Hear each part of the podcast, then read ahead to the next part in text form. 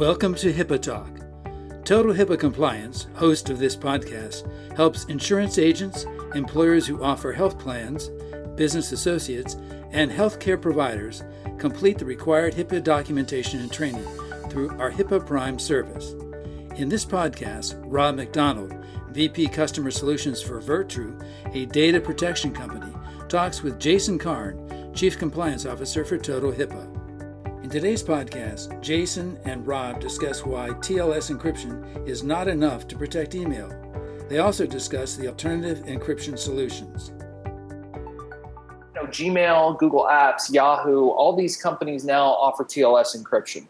Uh, as you know, and they say, hey, our our you know data is encrypted. Um, you know, just using these services. Why is that not enough for a medical practice or for an insurance agent? Yeah, I mean, this is a good question because the internet is built on SSL TLS, right?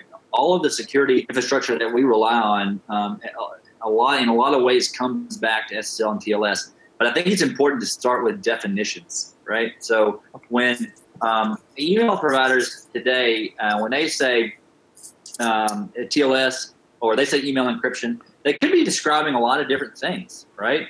Um, one thing they could be describing is encryption at rest, right? So once they have your email and they're storing it, what they're storing it on might be encrypted, right? So let, us kind of talk about that first and, and why that in and of itself might not be enough, right?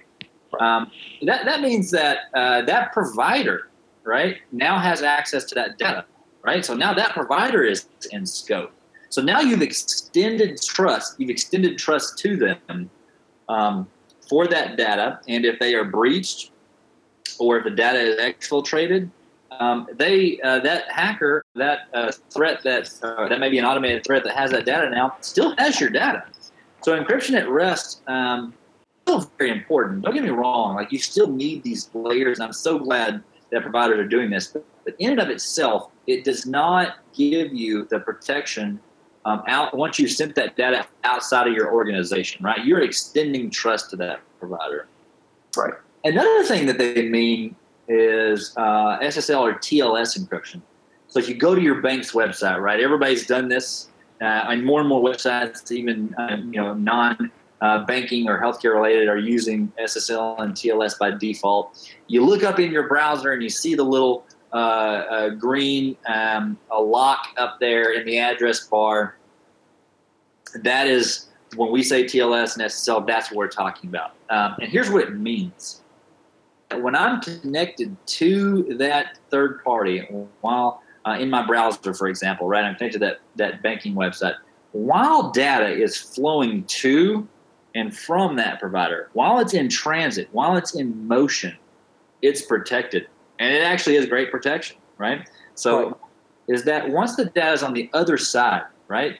Once that mm-hmm. provider, it's no longer encrypted.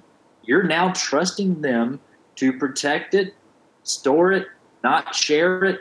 Um, you're now again extending your your bubble of trust around that third party provider. And as your list of third party providers grow, you realize that your risk is now higher than you thought it was uh, with just TLS.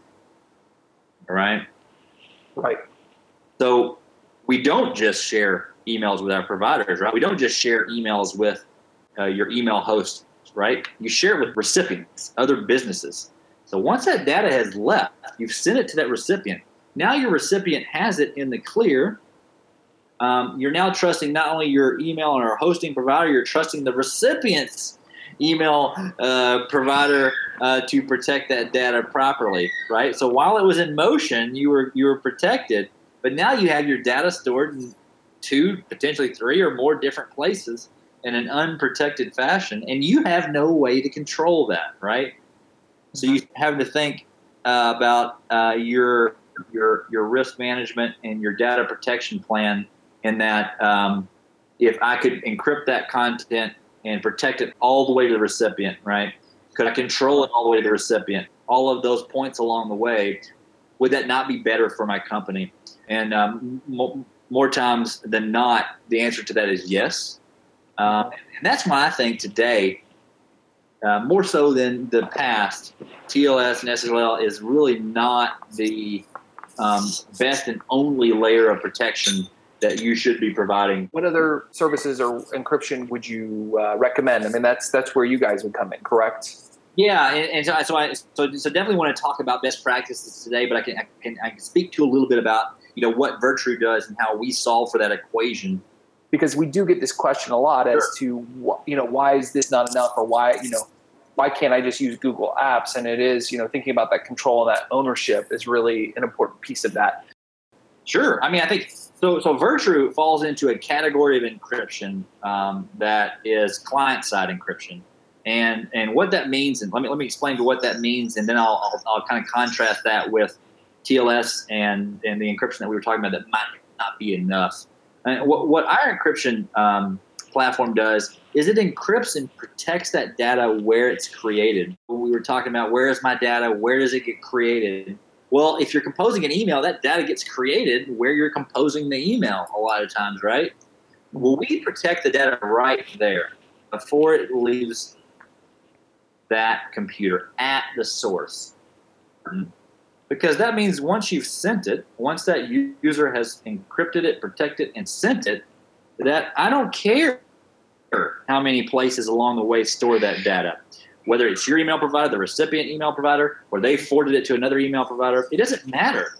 It's protected at every persistence point or, or places where it's stored along the way. That means you do not have bubble of trust to every single um, uh, storage point along the way, every single third party. You've protected it from the sender all the way to recipient. You've created a technical contract that says only this recipient can um, access this data and under what condition, right? For how long? Can they forward it? When will it expire, right? Client right. an end-to-end encryption provider gives you that protection and that ease of um, mind over just relying on TLS and SSL only for transit uh, in transit encryption. I like the way you just put that. So that's that's great about not you know making sure you're not extending that bubble of trust out. I like that that analogy. We hope you enjoyed this installment of HIPAA Talk.